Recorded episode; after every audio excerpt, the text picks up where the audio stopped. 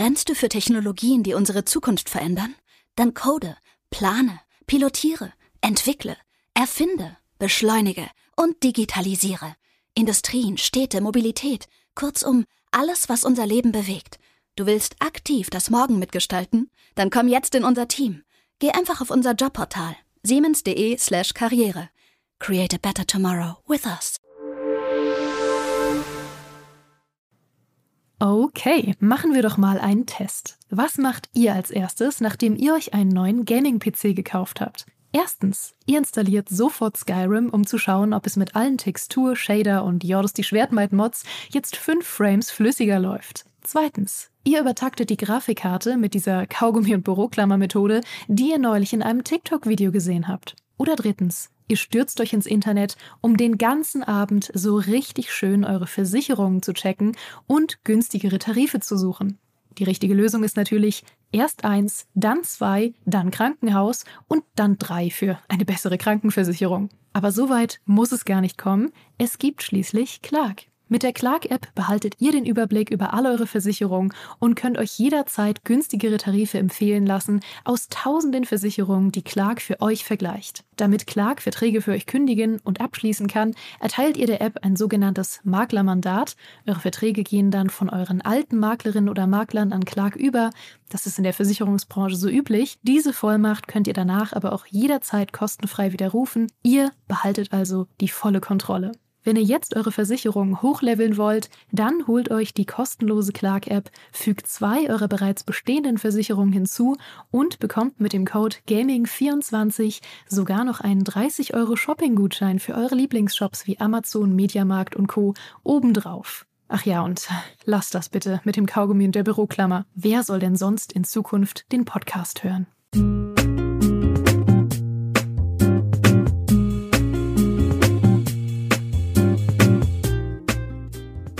Werte Zuhörer, es ist vielleicht der Schachzug des Jahres. Kurz bevor das neue Siedler erscheint, ist plötzlich Volker Wertig wieder da und kündigt völlig zufällig ein neues Aufbauspiel an. Wir alle haben drauf gewartet, es gab auch schon gewisse Hinweise. Man wusste, da war bei der Förderung, da wurde was, da ist was. Jetzt ist es da, wir wissen, es heißt Pioneers of Pagonia und wir würden hier unseren Job nicht machen im GameStar-Podcast, wenn wir den armen Volker nicht direkt hergeschleift hätten, um ihn auszuquetschen über dieses Spiel. Volker, schön, dass du da bist. Ja, herzlichen Dank für die Einladung. Ich freue mich sehr auf das Gespräch und dass wir nun endlich auch offiziell über dieses neue Spiel reden können. Wir sind alle sehr gespannt, nicht nur ich, sondern auch mein Kollege Fabiano, denn ich habe mir extra noch Verstärkung geholt, um heute das meistmögliche an Informationen rauszupressen. Fabiano, schön, dass du da bist. Hallo, es ist mir eine Freude, auch wenn ich nicht wirklich daran glaube, dass du Verstärkung brauchst, wenn es darum geht, über Siedler zu sprechen, aber ich tue mein Bestes. Wir reden ja nicht über Siedler heute, wir reden über Pioneers of Pagonia. Das stimmt. Aber tatsächlich, lieber Volker, frage ich einfach mal ganz dreist, wie geht denn eine Partie Pioneers of Pagonia los? Wie sehr werde ich mich zu Hause fühlen? Baue ich zuerst Holzfäller, Sägewerk, Steinbruch und natürlich den allessentiellen Förster?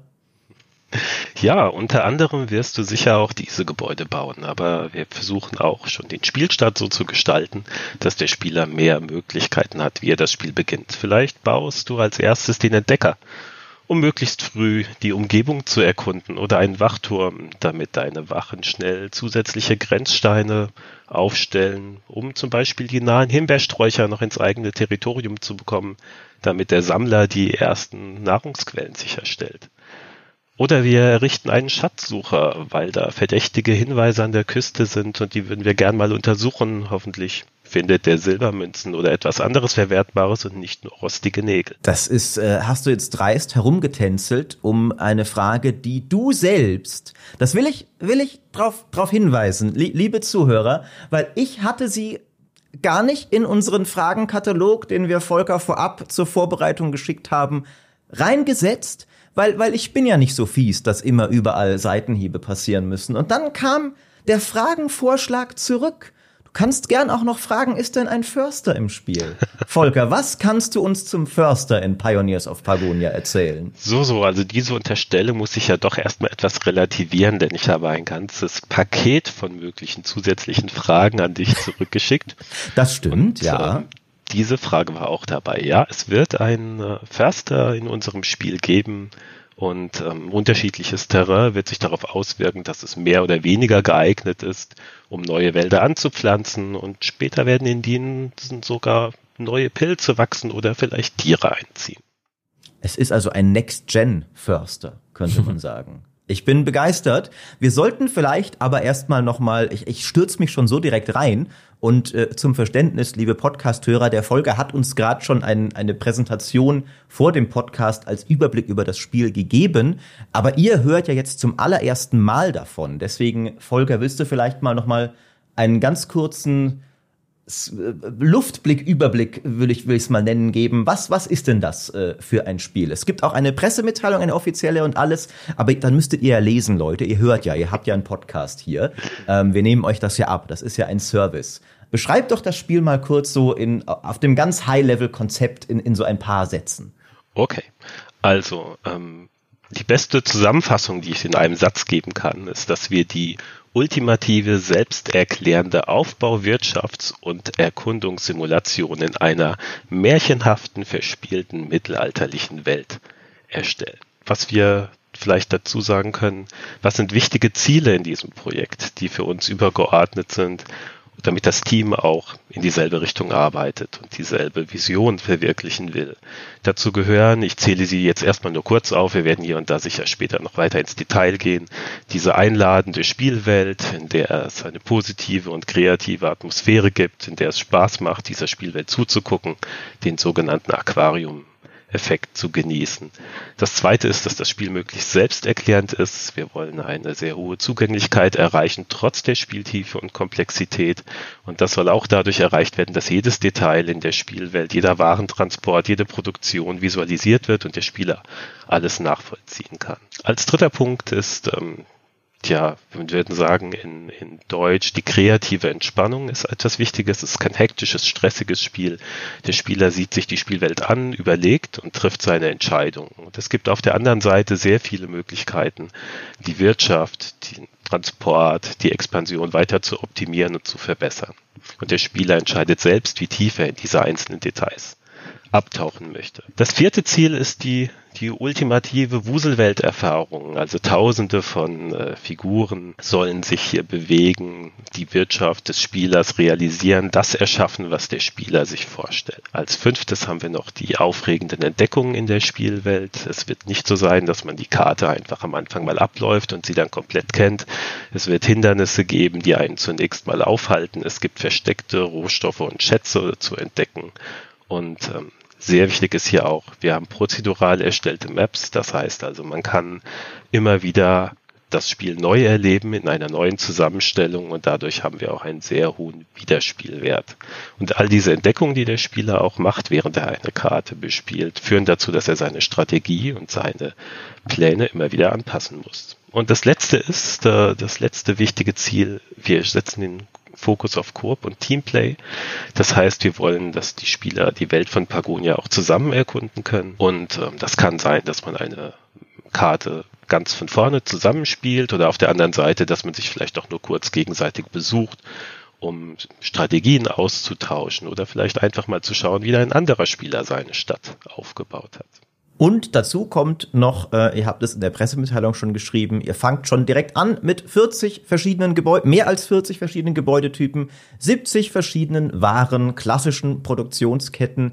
Also man muss schon, ich muss euch echt, also Respekt zollen, so nicht nur für das Timing dieser Ankündigung, sondern auch schon so, ihr wisst schon, was die Leute hören wollen, sagen wir so. Wir müssen dazu sagen, dass tatsächlich zu diesem Zeitpunkt bislang, es gibt einen Render-Trailer, es gibt einige Infos über die Vision des Spiels, es gibt noch kein konkretes Gameplay, das wird folgen und nach aktuellem Stand soll das Spiel noch dieses Jahr, aber eher Herbst, in den Early Access kommen. Ist das richtig? Ja, also den Early Access streben wir für Ende des Jahres an. Also wir reden hier so vom Zeitraum November, Dezember. Ich sage das nur schon gleich, weil bei Herbst denken manche vielleicht an Anfang September. Nur zur Sicherheit, richtig, damit wir nicht falsche Erwartungen wecken. Das ist unser Ziel.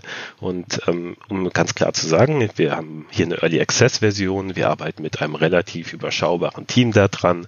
Unser Ziel ist es aber dann, zu diesem Zeitpunkt schon eine sehr weitgehende Spielerfahrung zu liefern. Die ist natürlich fokussiert auf bestimmte Inhalte, aber diese Inhalte sind auch teilweise schon dann sehr weit ausgearbeitet. Und wir planen mit über 40 Gebäuden und über 70 verschiedenen Waren, die dann zu diesem Early Access bereits existieren. Generell möchte ich sagen, dass ich heute sowieso fast nur über Dinge rede, die wir also auch zum Early Access schon haben werden. Ich möchte nicht zu viel dann schon weiter spekulieren über alle diese Dinge, die noch kommen könnten. Maurice, worüber sollen wir sonst den 2024 irgendwann noch reden? Das wäre ja sonst schade. Dazu möchte ich dann gleich nochmal anmerken, dass der Koop-Modus von uns jetzt schon ins Spiel integriert wird, aber wir noch nicht versprechen, dass er beim Early Access schon sofort verfügbar ist. Du hast jetzt schon kurz wir und kleines Team gesagt. Kannst du mal kurz das skizzieren, mit wem du an dem Spiel arbeitest? Weil ich glaube, das haben vielleicht nicht alle Hörer so auf dem Schirm. Das ist ja euer Studio Envision, das dieses Spiel jetzt erstellt. Genau. Wenn ich das richtig sehe, genau. Ja, wir sind ein Team im Moment von ungefähr 20 Leuten. 20 Entwicklern, die an dem Projekt arbeiten. Das ist eine Mischung von Veteranen, die schon seit vielen, vielen Jahren dabei sind. Bei mir sind es ja mittlerweile schon weit über 30, die ich Spiele entwickle. Dirk Ringe ist dabei, ist unser CEO, mit dem ich schon seit 30 Jahren etwa zusammenarbeite. Und wir haben außerdem aber auch junge Talente, frisches Blut sozusagen im Team, die das Projekt auch nochmal entsprechend voranbringen. Also etwa 20 ist die Teamgröße, die wir haben. Jetzt habe ich sehr viel gefragt. Jetzt wollen wir auch mal hier den guten Fabiano zu Wort kommen lassen. Ich rede so viel, das ist ganz schlimm. Fabiano, was waren die ersten Fragen, die dir auf der Seele brannten, nachdem wir gerade schon diese Präsentation zusammen uns angehört haben zu diesem Spiel und bei der Ankündigung allgemein? Wir haben ja beide so, sage ich mal, den breiteren Themenkomplex, der sich rund um das Thema Aufbauspiele hierzulande erstreckt, schon länger verfolgt, nicht wahr? Und ein interessantes neues Kapitel, würde ich behaupten. Ja, auf jeden Fall. Also wir sind ja gerade so ein bisschen bei der Entwicklungsgeschichte. Das war auch was ich mich so ein bisschen gefragt habe. Wie ist denn bislang überhaupt so die Entwicklung verlaufen? Also wann ging es damit überhaupt los? Wie viel Zeit habt ihr da schon reingesteckt? Und was ist auch so grob, zum Beispiel wenn der Early Access dann ansteht, der Plan, wie lange es dann im Early Access überhaupt bleiben soll? Wir haben die Vision zu diesem Projekt vor etwa 1,5 Jahren entwickelt und haben vor allem auch an, sage ich mal, Technik und Pipelines natürlich in den ersten Monaten gearbeitet, um sie für dieses Spiel anzupassen. Wir erstellen das Spiel mit unserer eigenen Engine, weil diese optimiert ist auf diese dynamische Spielwelt, die wir haben und die Darstellung von unzähligen Figuren. Wir haben nochmal die eine oder andere parallel evaluiert, uns dann aber dafür entschieden, doch lieber bei eigener Technologie zu bleiben, damit wir es optimal anpassen können auf das Projekt. Und mittlerweile entwickeln wir jetzt seit über einem Jahr an dem Projekt. Early Access ist ja dann angestrebt, so in circa 9 bis 10 Monaten. Wie lange wir dann im Early Access bleiben, das können wir jetzt noch nicht wirklich sagen. Also das werden wir erst entscheiden, wenn das Spiel dann im Early Access Status ist.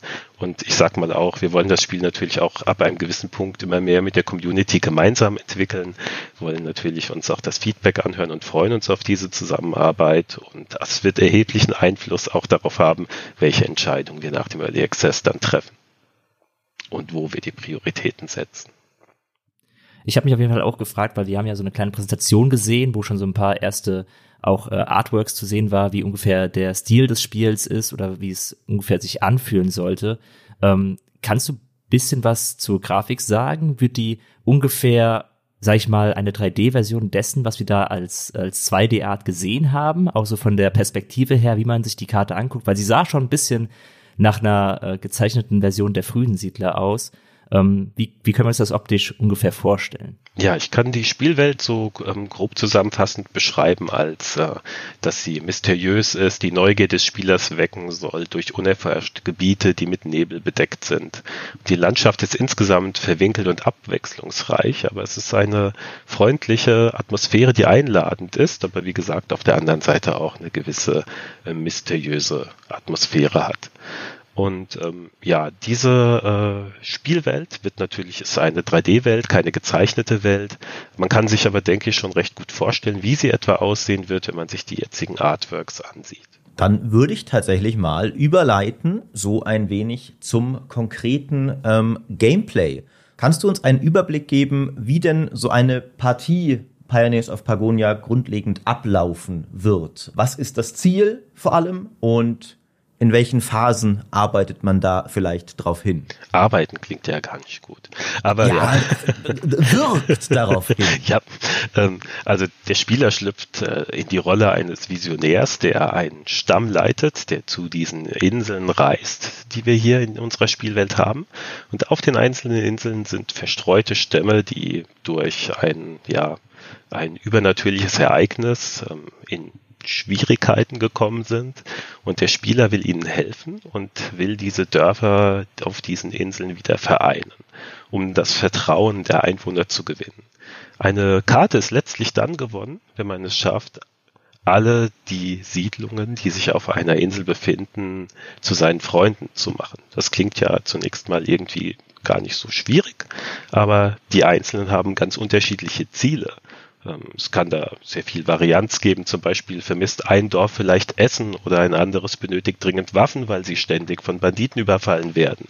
Oder sie haben ein zeremonielles Relikt verloren, welches man finden soll auf der Karte. Oder sie hatten eine Marmorstatue an einem heiligen Ort, das zerstört wurde und jetzt von bösen Geistern heimgesucht ist. Der Spieler soll diese Geister vertreiben und dieses Monument wieder errichten, um eine Auswahl davon zu geben.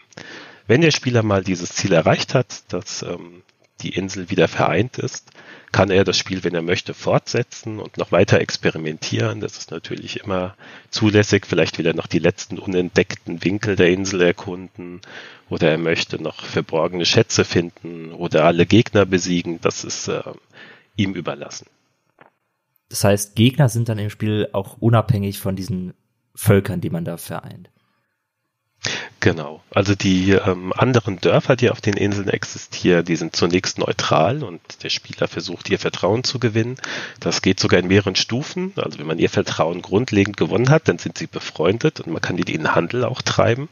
Manchmal erlauben sie auch gewissen Handel schon vorher.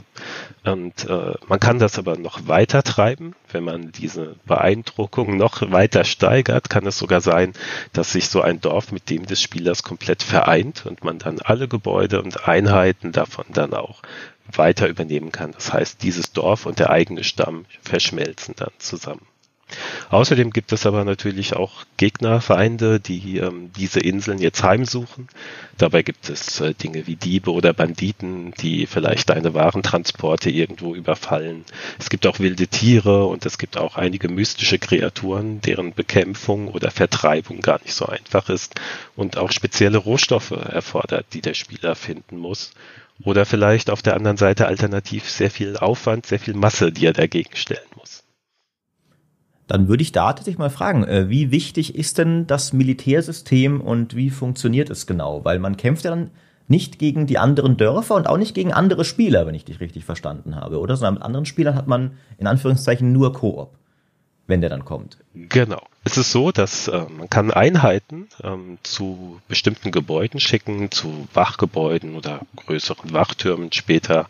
Und diese können dann befohlen werden, die Umgebung dort zu erkunden. Und sie greifen dort auch automatisch Ziele an, wenn sie dann Ziele finden, die sie angreifen möchten. Zum Beispiel, deine Wachen werden automatisch Diebe verjagen, während böse Geister zum Beispiel deine Zivilisten verschrecken.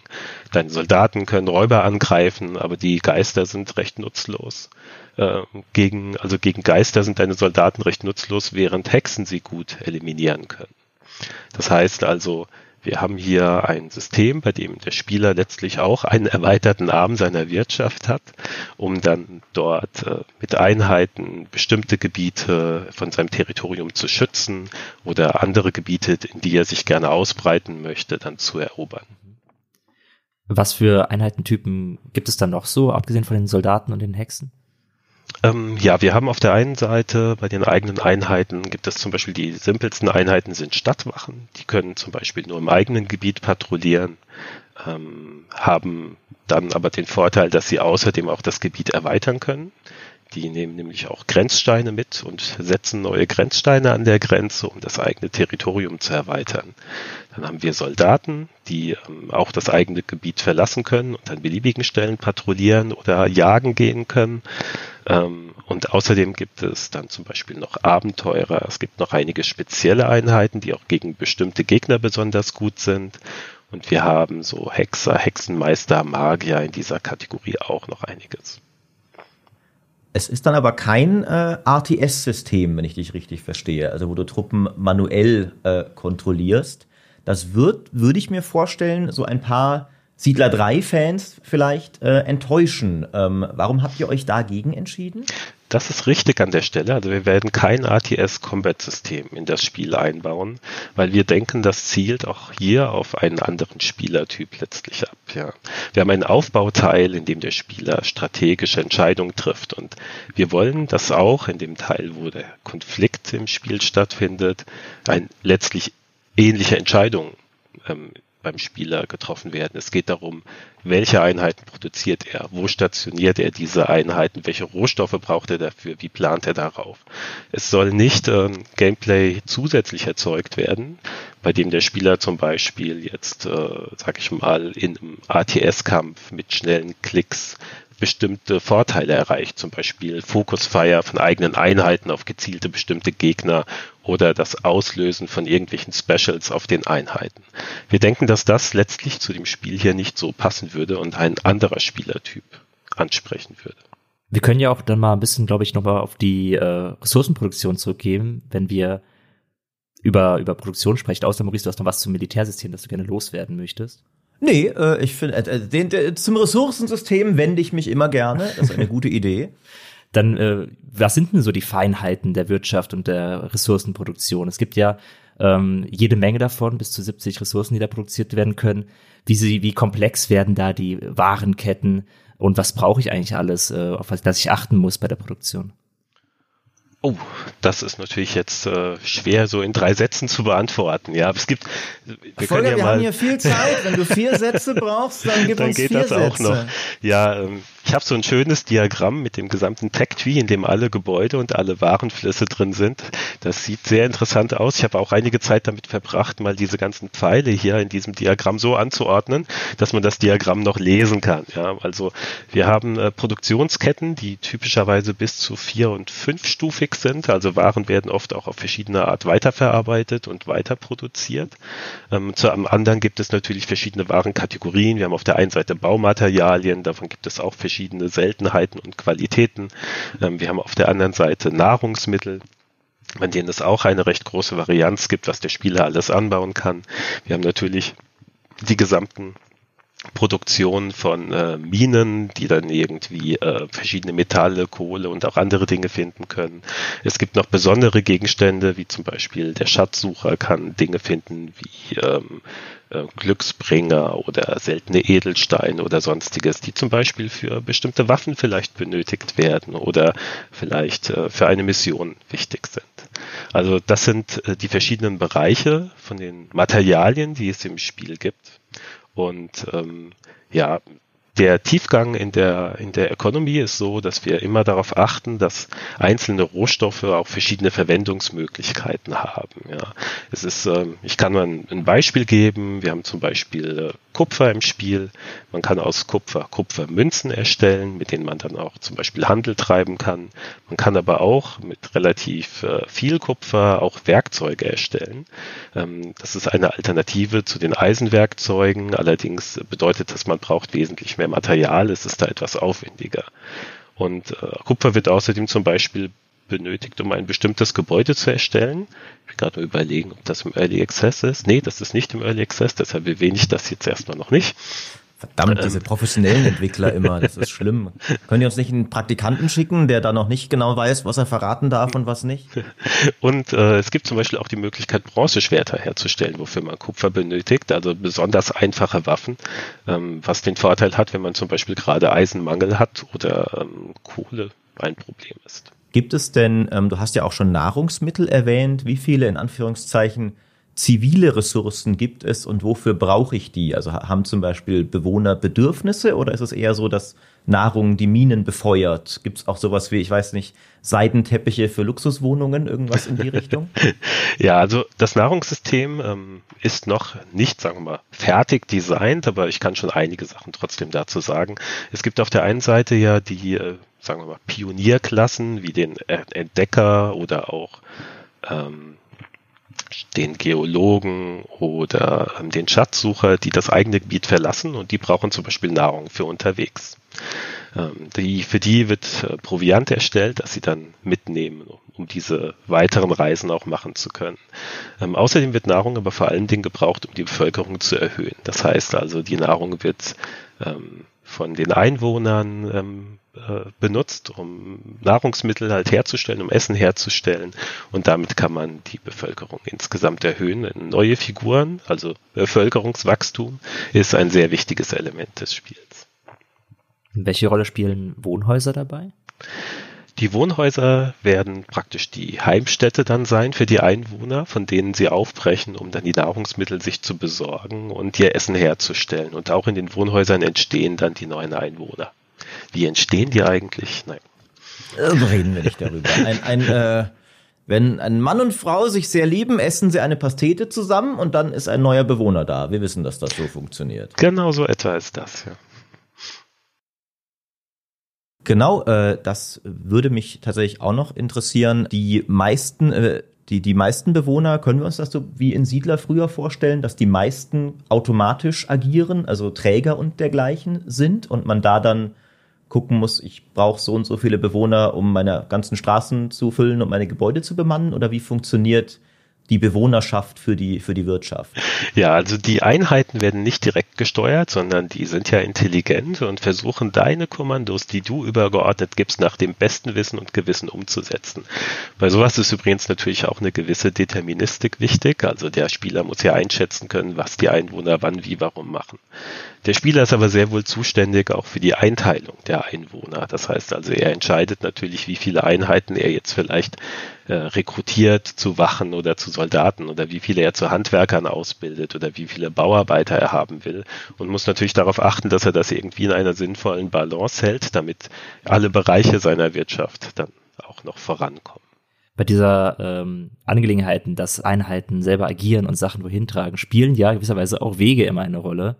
Und was kannst du denn zu den Wegen in Pioneers of Pagonia sagen? Sehr wichtige Frage, ja. Ich wusste doch, dass ich damit und richtig Lob bei dir ich will nur kurz anmerken, dass ich tatsächlich neulich im Stream ein einstündiges Video von Geschichtsfenster angeschaut habe zu Straßen im Mittelalter, um zu beweisen, dass Straßen wichtig sind für Aufbauspiele. Also enttäusch mich jetzt nicht, Volker.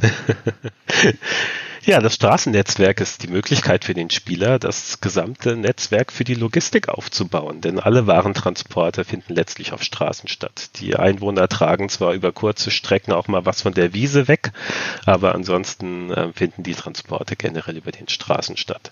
Wir planen da auch verschiedene Straßentypen und verschiedene Einheitentypen, um die Waren zu transportieren, aber hier sind wir noch nicht so weit, dass ich jetzt schon alle möglichen Details sagen könnte, denn vielleicht ändert sich da auch noch so einiges von dem, was wir geplant haben. Aber wichtig ist natürlich, also das Straßennetzwerk generell bedeutet, dass der Spieler natürlich die Möglichkeit hat, auch den Verkehrsfluss insgesamt in seiner ganzen Stadt, in seinem Aufbauten zu regulieren, weil Man muss sich das so vorstellen, hier werden Tausende von Waren gleichzeitig transportiert und da wird man auch schnell mal irgendwo Probleme kriegen, wenn man irgendwo einen Trampelpfad gebaut hat und da soll dann plötzlich der gesamte Warentransport von A nach B ablaufen, wird das nicht gehen. Da muss man also sicherlich bessere Straßen bauen oder alternative Routen bauen, die dann verwendet werden können.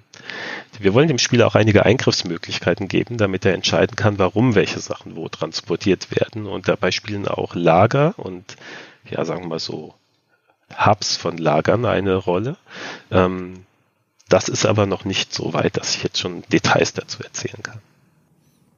Aber was du vielleicht sagen kannst, weil du selbst uns immer wieder so dezent drauf gestupst hast, wie funktioniert denn der Handel zwischen den Dörfern und auch zwischen Spielern ja dann wahrscheinlich, wenn man Koop spielt, ne? Ja, der Handel ist so, dass natürlich in einem What You See is What You Get Spiel, also in einem Spiel, in dem alles visualisiert wird, werden die Waren natürlich auch tatsächlich hin und her getragen. Die anderen Fraktionen bieten Handelswaren an und wenn man dann zum Beispiel, also man muss zunächst mal natürlich eine andere Fraktion finden, damit man mit ihr Handel treiben könnte. Wenn man den Handelsposten der einer anderen Fraktion gefunden hat, dann kann man auch die Angebote sehen, die es dort gibt, und man muss auch selbst einen Handelsposten errichten. Und wenn man dann einen Handel durchführen möchte, man kann dann auch sagen, wie oft, also der Handel kann, wir tauschen hier tatsächliche Waren, der Handel kann zum Beispiel sein, 2 Beutel Kupfermünzen musst du liefern und dafür bekommst du 3 Barren Eisen.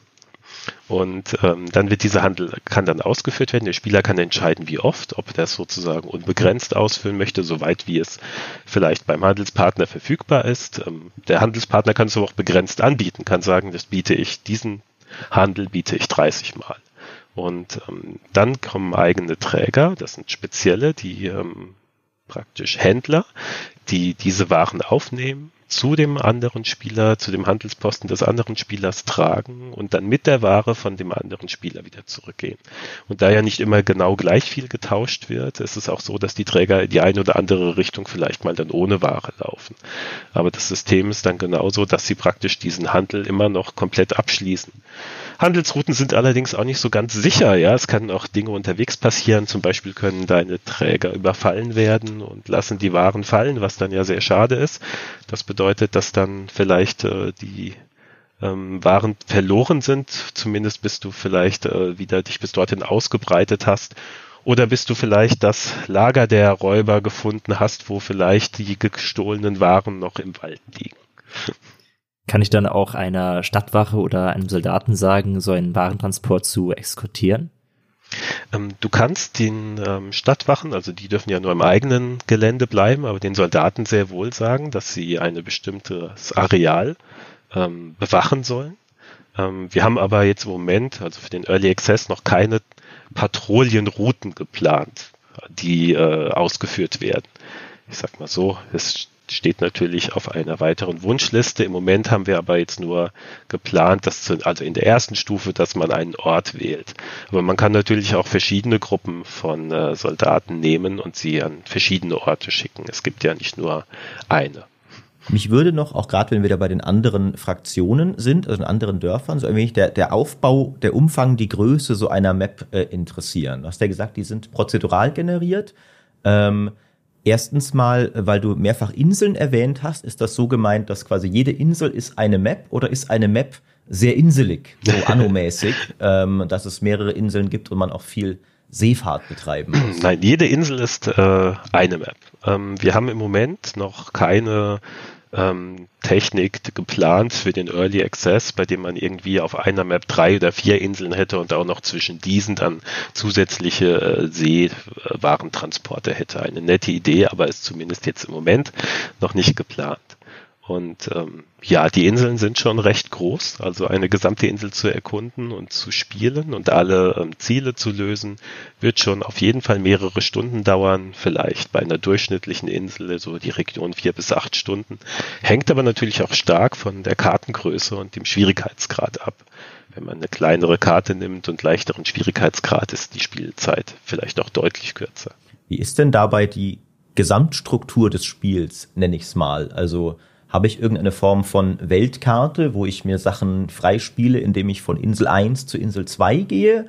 Oder ist es einfach, jede Insel ist für sich genommen halt quasi wie eine Skirmish-Partie? Gibt es sowas wie eine Story-Kampagne? Was habt ihr euch da in Richtung Struktur des Spiels gedacht? Ja, also wie ich schon vorher sagte, wir müssen uns bei diesem Projekt definitiv auch fokussieren. Das bedeutet, wir fokussieren uns auf diese Erzeugung der prozeduralen Karten und Missionen. Denn damit erreichen wir halt einen sehr hohen Wiederspielwert mit unbegrenzt Variationen statt eine begrenzte Anzahl manuell erstellter Karten. Also zum Early Access gibt es die prozedural erzeugten Karten und es gibt auch kein Metagame oder eine Progression, die jetzt über die einzelnen Karten hinausgeht. Über die Zukunft spekuliere ich mal noch nicht so.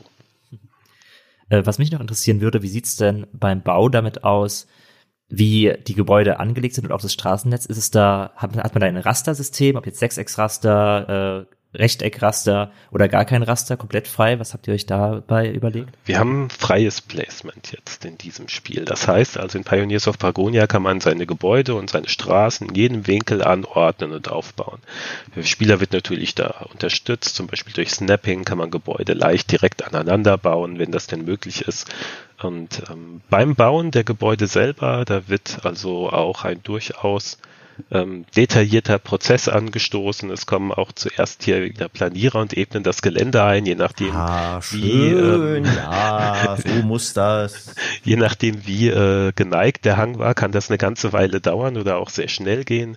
Während die Planierer arbeiten, wird aber auch schon das Baumaterial für die Konstruktion bestellt und die Bauarbeiter machen sich auf den Weg. Das Gebäude wird errichtet. Während angefangen wird, das Gebäude zu errichten, machen sich aber auch schon die Arbeiter, die das Gebäude besetzen wollen, dann auf den Weg. Also alle diese Dinge passieren auch automatisch. Der Spieler muss sich um diese Details nicht kümmern, aber er kann für gute Voraussetzungen sorgen, indem zum Beispiel vielleicht die erforderlichen Werkzeuge oder vorhanden sind oder indem er zum Beispiel ein Lager in der Nähe der Baustelle errichtet hat, falls er irgendwo viele Sachen bauen will, damit die Baumaterialien schon in der Nähe sind und nicht irgendwie über die halbe Welt erst transportiert werden müssen. Du hattest auch in unserer Präsentation schon vorher, vielleicht war das jetzt das genau, was du meintest, aber dass der Spieler mit KI-Systemen unterstützt wird, um eben, dass alles immer auch so passiert, wie er sich das vorstellt.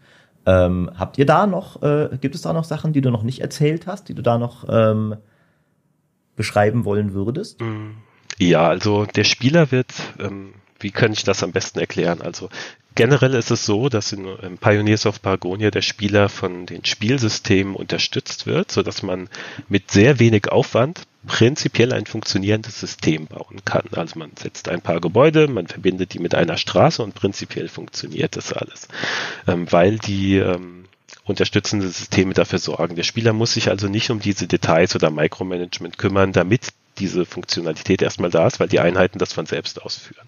Es gibt auf der anderen Seite dann halt für den Spieler unzählige Möglichkeiten, das dann weiter zu optimieren, indem er zunächst mal, indem er natürlich diese Gebäude und Straßen an die richtige Stelle gebaut hat, damit das dann hinterher auch effizient funktioniert und dann mit vielen weiteren Möglichkeiten über die Einstellung des Gebäudes bis hin zu den Vorbereitungen, die der Spieler trifft und wie er das dann später auch nutzt. Du hast auch schon ein bisschen erwähnt und dass es Fruchtbarkeiten, verschiedene Terraintypen und so weiter und so fort geben wird. Und ich nenne jetzt gar kein Beispiel für Aufbauspiele, wo man irgendwie Getreidefarmen auf Sandstränden bauen kann oder sowas.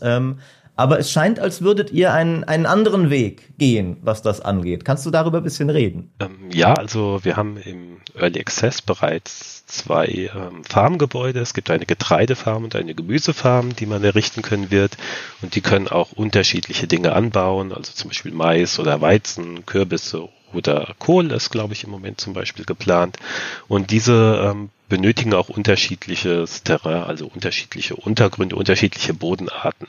Wenn man auf der Map irgendwo das richtige Gebiet findet, dann wächst und gedeiht das Gemüse oder das Getreide dort besonders gut. Man kann es auch an anderen Stellen versuchen anzubauen, da wird der Ertrag aber je nach Terrain halt dann schlechter oder vielleicht fast ein Totalausfall auch werden, wenn der Untergrund nicht geeignet ist. Und wie sieht es da aus mit der prozeduralen Generierung von der Map?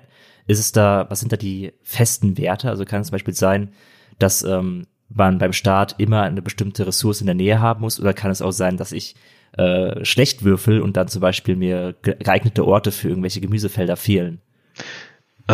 Also ganz grundlegend wichtig ist ja, dass nicht jede Map sich sozusagen gleich spielt. Das heißt, wenn der Spieler jetzt immer ein geeignetes Feld für Getreide irgendwie in 50 Meter Umkreis von seiner Startposition hätte, dann wäre ja die Varianz im Spiel erheblich eingeschränkt. Ja, also prozedurale Erzeugung von den Spieleinheiten,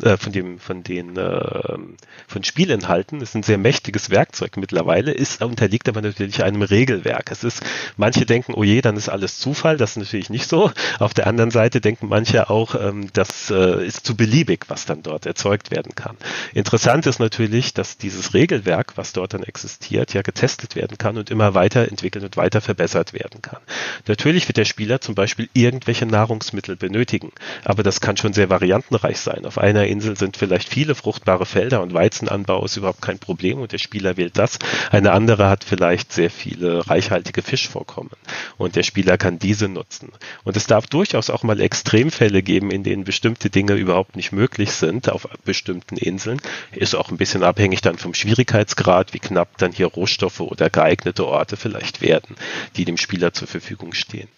Und ja, in Pioneers of Pagonia ist eine Simulation halt mit so vielen verbundenen Spielsystemen, da ist so prozeduraler Content mehr oder weniger optimal.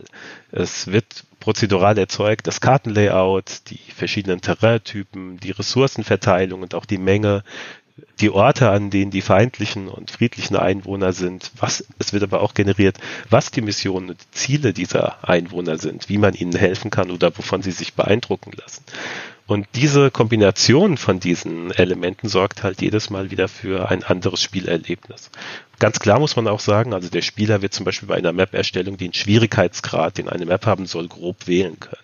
Das wird aber nicht ein exakt 3,7 von 10 oder so. Ja, das heißt also, die prozedurale Generierung erzeugt auch eine gewisse Streuung. Wir können natürlich schon sicherstellen, dass die Map insgesamt eher einfach, mittel oder schwer ist, aber es ist nicht so, dass man den Schwierigkeitsgrad ganz exakt angeben kann.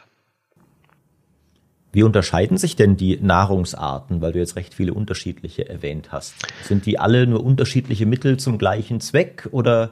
Ne, wir erinnern uns, jede Mine will ein anderes Nahrungsmittel. Ist es eher in die Richtung oder wie geht ihr da vor? Ja, das kann ich noch nicht so wirklich verraten. Ich kann ein bisschen was dazu sagen. Zum Beispiel manche Nahrungsmittel sind geeignet, um sie zu trocknen und sie dann als Proviant zu verwenden. Andere sind dafür aber zum Beispiel nicht geeignet, ja.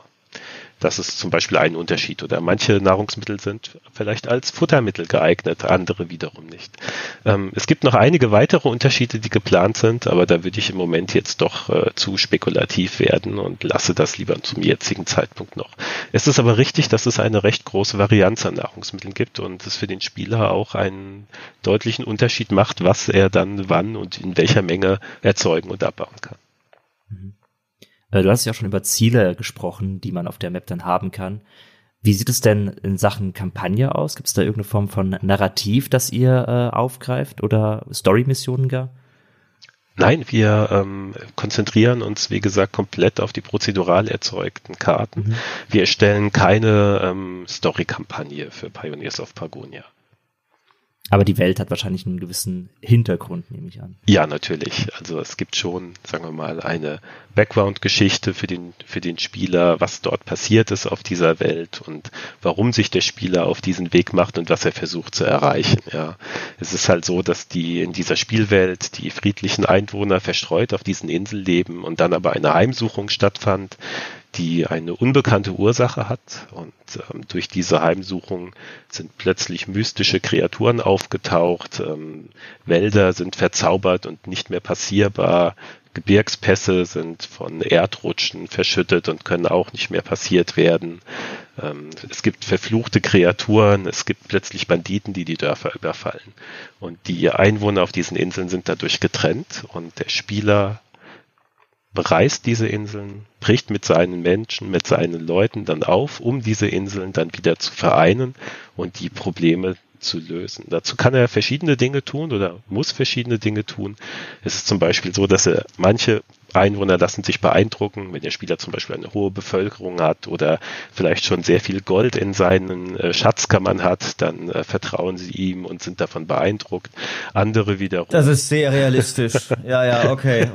Sehr gut. Finde ich gut, ja. Andere wiederum haben bestimmte Wünsche. Vielleicht haben sie irgendwelche Gegenstände verloren, die du finden kannst, oder sie haben irgendwo verstreute Einwohner, die verloren sind, die sozusagen aufgrund der neuen Gefahren auf der Insel den Heimweg nicht mehr antreten können, die du retten sollst. Oder du löst ihre Probleme sozusagen auf diese Art. Also erfüllst ihre Wünsche, löst ihre Probleme, und dadurch sind die Ziele aufgegliedert. Du hast schon mehrfach so verschiedene Einheiten erwähnt, die auf verschiedene Weise die Karte erkunden können. Schatzsucher, Geologe, Entdecker. Kannst du da ein bisschen einen Überblick geben, was ich alles aussenden kann und was ich alles so entdecken kann? Also gerade auch so diese entdeckbaren Orte, wie sieht das aus? Entdecke ich da auch dann irgendwie kleinere Quests oder irgendwas oder so? Oder ist das meistens einfach, hier liegen Ressourcen rum, nehmen sie mit?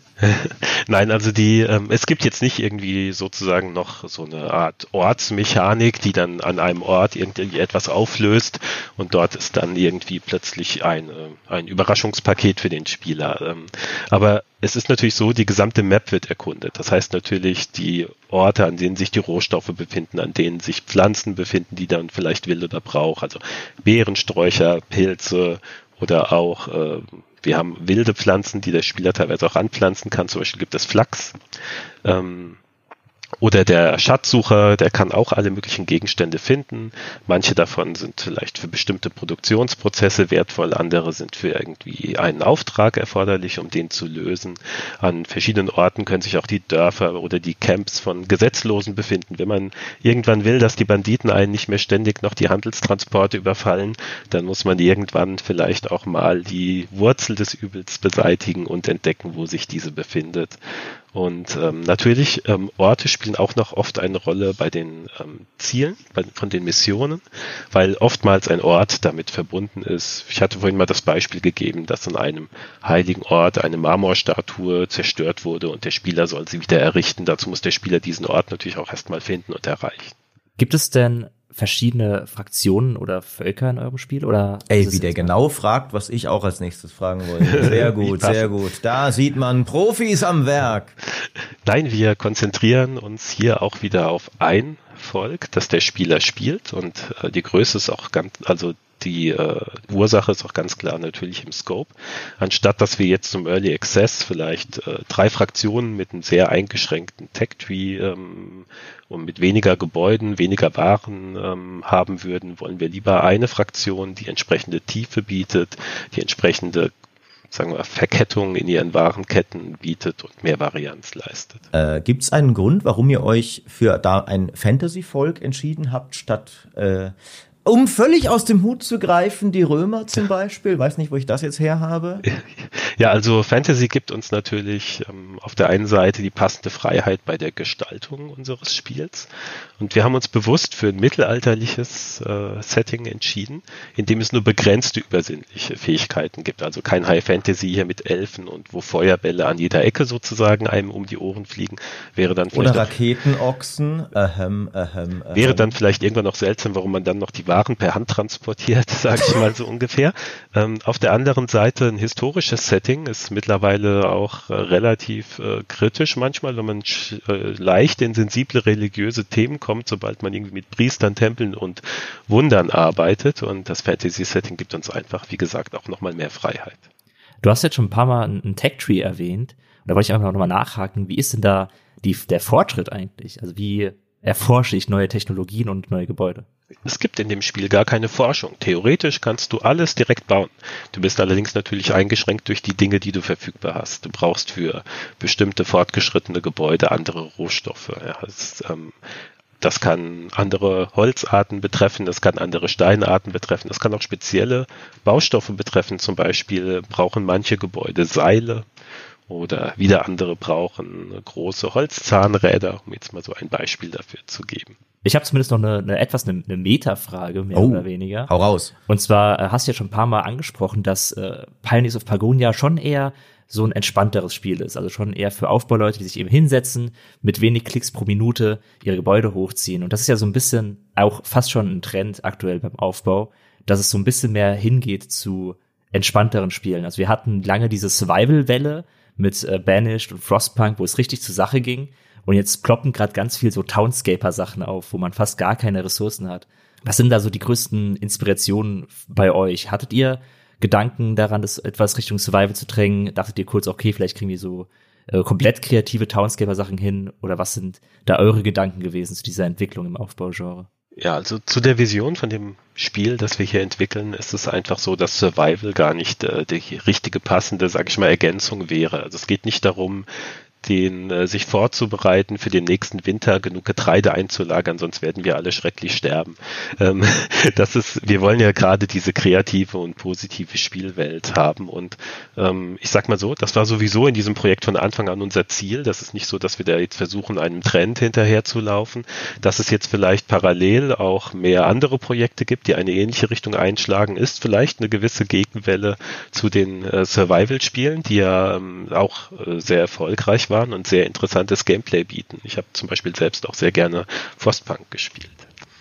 Er war ja auch fantastisch. Also da kann man ja wirklich nichts sagen. Mich würde doch interessieren, wie sehr siehst du das Spiel denn als geistigen Erben deiner Siedlerteile? Weil ich gebe zu, es klingt schon ein wenig, sehr Richtung so Next-Gen-Siedler, was ich hier so höre, was sich toll anhört für mich, aber gehe ich damit recht in der Annahme oder würdest du sagen, das stimmt so ganz auch wieder nicht? Also Pioneers of Pagonia bietet eine neue und einzigartige Spielerfahrung. Die Verbindung zwischen den, sagen wir mal, ursprünglichen Siedlern und Pioneers of Pagonia ist vor allem diejenige, dass die gleiche Person sie erfunden, inspiriert und kreativ geleitet hat. Also sprich meine Person. Ich kann nur sagen, jedes Spielsystem, das wir in Pioneers of Pagonia entwickeln, wurde neu, frisch designt und bietet auch eine neue Spielerfahrung. Natürlich gibt es Parallelen, das ist klar. Dies beinhaltet zum Beispiel die Erkundung, Erweiterung von Territorium, Bauen von Straßen und Gebäuden, Transportwesen, die Zuweisung von Arbeitern, die Essensversorgung, Konfliktekampf, Handel, Missionen und so weiter. Das heißt also, kein System war in einem anderen Nicht- oder Siedlerspiel schon exakt irgendwie in gleicher Art vorhanden, aber man wird natürlich Verwandtschaft erkennen.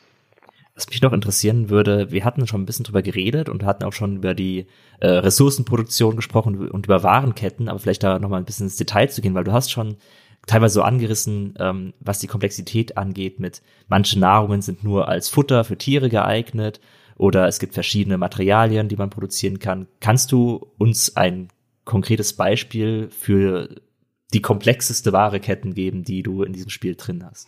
Ich bin jetzt echt gerade ein bisschen irritiert, Fabiano, weil du ja auch ständig Fragen raushaust, wo ich gerade dachte, ich glaube, meine nächste, das frage ich dann. Sehr gut, sehr gut. Ja, ich unterstütze diese Frage. Okay, ich gebe mal ein Beispiel bei der Waffenproduktion, also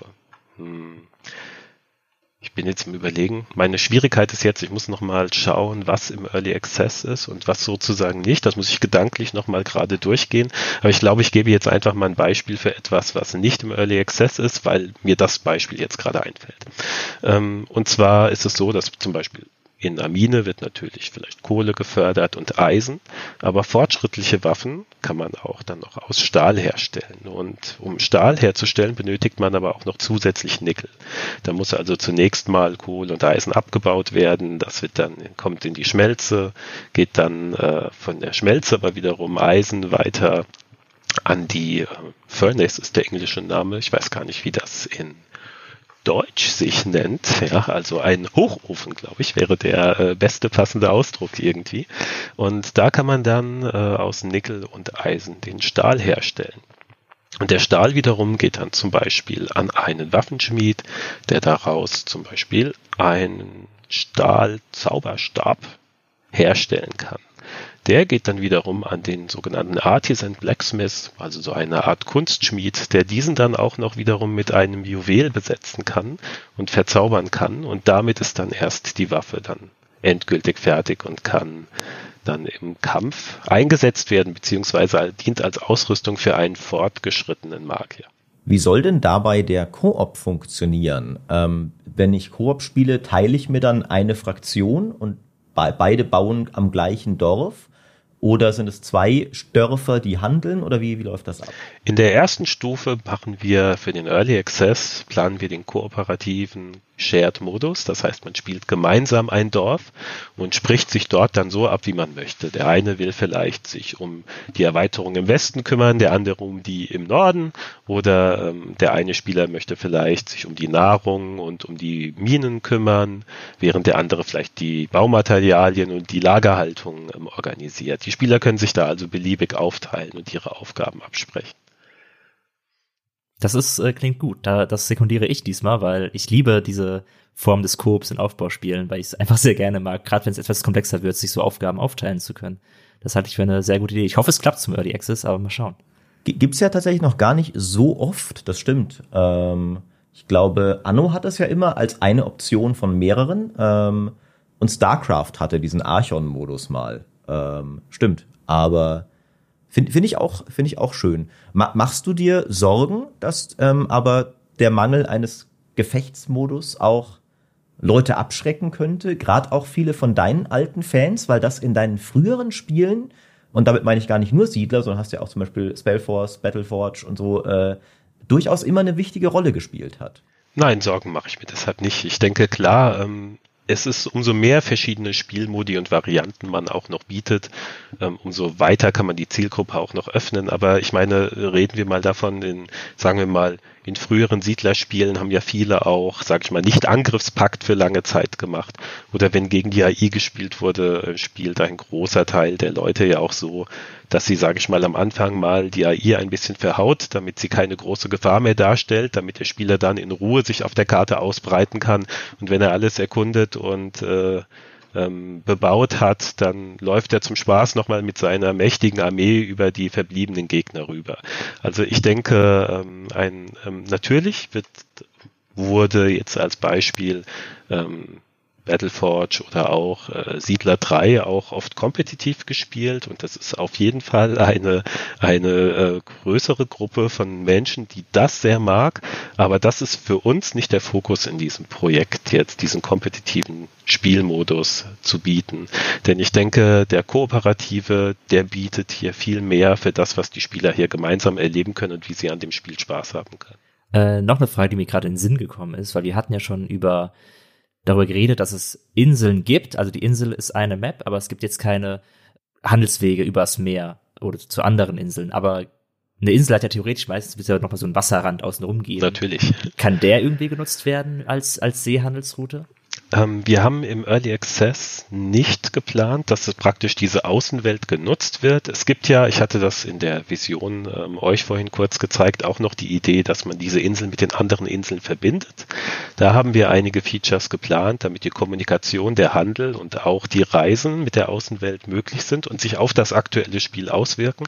Das sind aber alles Features, die nicht mehr im Early Access geplant sind, sondern erst in der Early Access Phase entwickelt werden dann. Habt ihr denn schon, wenn wir dann allmählich uns hier, denke ich, zum Abschluss bewegen, es sei denn, Fabiano hat gleich noch Fragen, aber noch eine ganz knallharte Faktenfrage. Habt ihr schon eine Preisvorstellung für den Early Access? Ja, wir planen das Spiel für einen Preis um die 30 € zu verkaufen. Das klingt gut. Ich bin auch so langsam aus mit meinen Fragen. Ja, also wir haben vorher gesagt, wir würden es gern bei einer Stunde halten. Der GameStar-Podcast ist ja sonst eigentlich nicht dafür bekannt, sich kurz, knapp und zackig zu halten. Aber, Volker, du hast unglaublich viele Infos reingepackt in diese kurze Zeit. Gibt es noch Sachen, die du gern über das Spiel erzählen würdest, die zwei Spielejournalisten auf einmal es hier nicht auf die Reihe gebracht haben, dich zu fragen? Oh Gott. Ja gut, ich kann nochmal allgemein zusammenfassen, dass der Spieler hier in unserem Pioneers of Pagonia eine faszinierende Wuselwelt mit Tausenden von Einheiten, welche seine Befehle ausführen, ohne dass er sie einzeln steuern muss, ausführen. Und ja, diese Ant Hill Experience sozusagen, dieser Ameisenhaufen der Einheiten, die Dynamik daraus, die vielen Spielsysteme, die miteinander verbunden und verwoben sind, werden zu Erfolgserlebnissen und auch zu überraschenden Kettenreaktionen führen. Und ich denke, das ist ein Erlebnis, auf das viele Spieler warten und auf die Herausforderungen sie sich sehr freuen. Da würde ich, das wollte ich nochmal kurz nachhaken, genau. Wie groß werden diese Dörfer tatsächlich? Sind die tausenden Einheiten, wie schnell komme ich dahin? Und ist das mehr so, ja, wenn du nach den 8 Stunden noch ein bisschen weiterspielst, oder ist das, also jetzt mal auf einer Skala von irgendwie Siedler 2 bis Anno 1800, so wie schnell werde ich wie groß? Also ich denke, du wirst mehrere tausend Einheiten nach einigen Spielstunden haben. Also nicht irgendwie zum Spaß, wenn die Map schon gewonnen ist, sondern während des laufenden Spiels. Dazu wird auch gehören, dass du mehrere hundert Gebäude errichtet hast zu dem Zeitpunkt.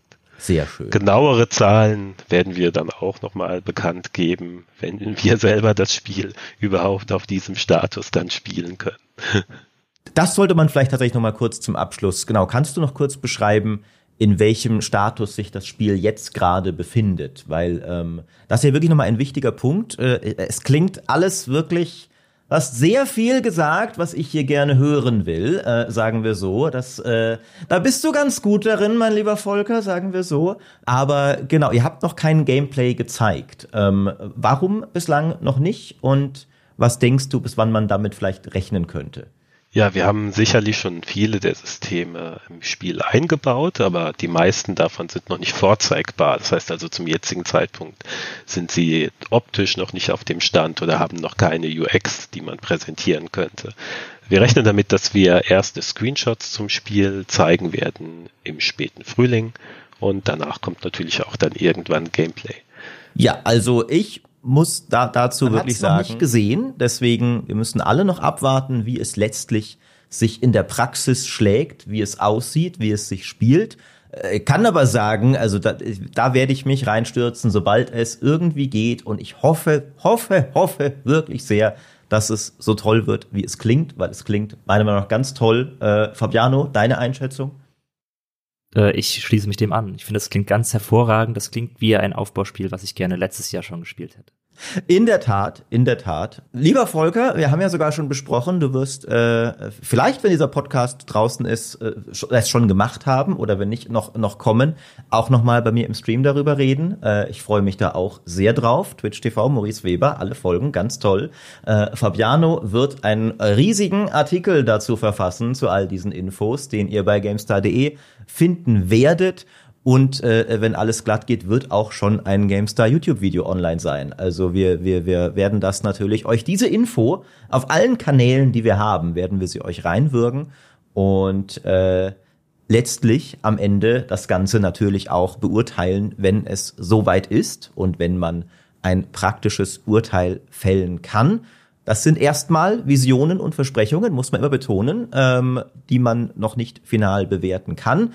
Deswegen versuche ich mich gerade ein bisschen zurückzuhalten, aber ja, doch, das klingt schon ganz gut, und dieser Wertig hat ja auch schon das ein oder andere gute Spiel gemacht, und die Leute bei Envision allgemein, ne, also ich erlaube mir einen seltenen Moment des Optimismus in diesem Fall und sag euch beiden ganz vielen Dank fürs gemeinsamen Podcasten. Es ist mir immer ein Fest, hat mir sehr viel Spaß gemacht. Würde dann an dieser Stelle mich verabschieden von euch, den Hörern, und von euch beiden. Vielen Dank. Es war sehr schön. Dankeschön. Ja, vielen Dank für die Einladung. Das hat wirklich viel Spaß gemacht, und es freut uns sehr, dass wir jetzt auch über das Projekt reden können. Ich bin ja auch jemand, ich überzeuge lieber noch gern durch Leistung statt durch Versprechungen. Also wir müssen noch ein bisschen warten, und ich bin zuversichtlich, dass ihr dann auch tatsächlich beim Spielen des Spiels auch glücklich werdet. Danke nochmal und alles Gute für euch. Ebenso. Jetzt haben wir uns schon verabschiedet, aber es ist natürlich noch absolut hier. Der GameStar-Podcast, ihr wisst es, macht immer schamlos Eigenwerbung, habe ich jetzt gerade schon gemacht. GameStar Plus übrigens auch ganz toll. Und der gute Volker hat nicht schamlos Eigenwerbung gemacht. Macht das doch nochmal. Ja, ich möchte euch auch dazu aufrufen, wenn ihr euch für dieses Spiel interessiert, dann nicht vergessen, es auf Steam zu wishlisten. Sehr gut. Kannst du vielleicht auch noch kurz erklären für Leute, die das nicht wissen, weil die Aufforderung kommt ja immer wieder von Entwicklern, aber Leute wissen gar nicht immer, warum. Was hilft euch denn Wishlisting auf Steam? Oh, auf der einen Seite erfährt der Spieler dadurch natürlich auch, wenn es Neuigkeiten gibt zu der Version vom Spiel. Zum anderen sehen wir natürlich auch, wie groß das Interesse ist. Sehr gut. Dann, wenn euch das gefallen hat, natürlich nur, wenn dann, ne? Aber ich sage mal, dieser Moment der Eigenwerbung sei dem guten Volker hier gestattet, weil ich bin auch immer sehr schamlos, was das angeht. Und damit haben wir nun alles abgehakt. Vielen Dank fürs Zuhören und bis zum nächsten Mal.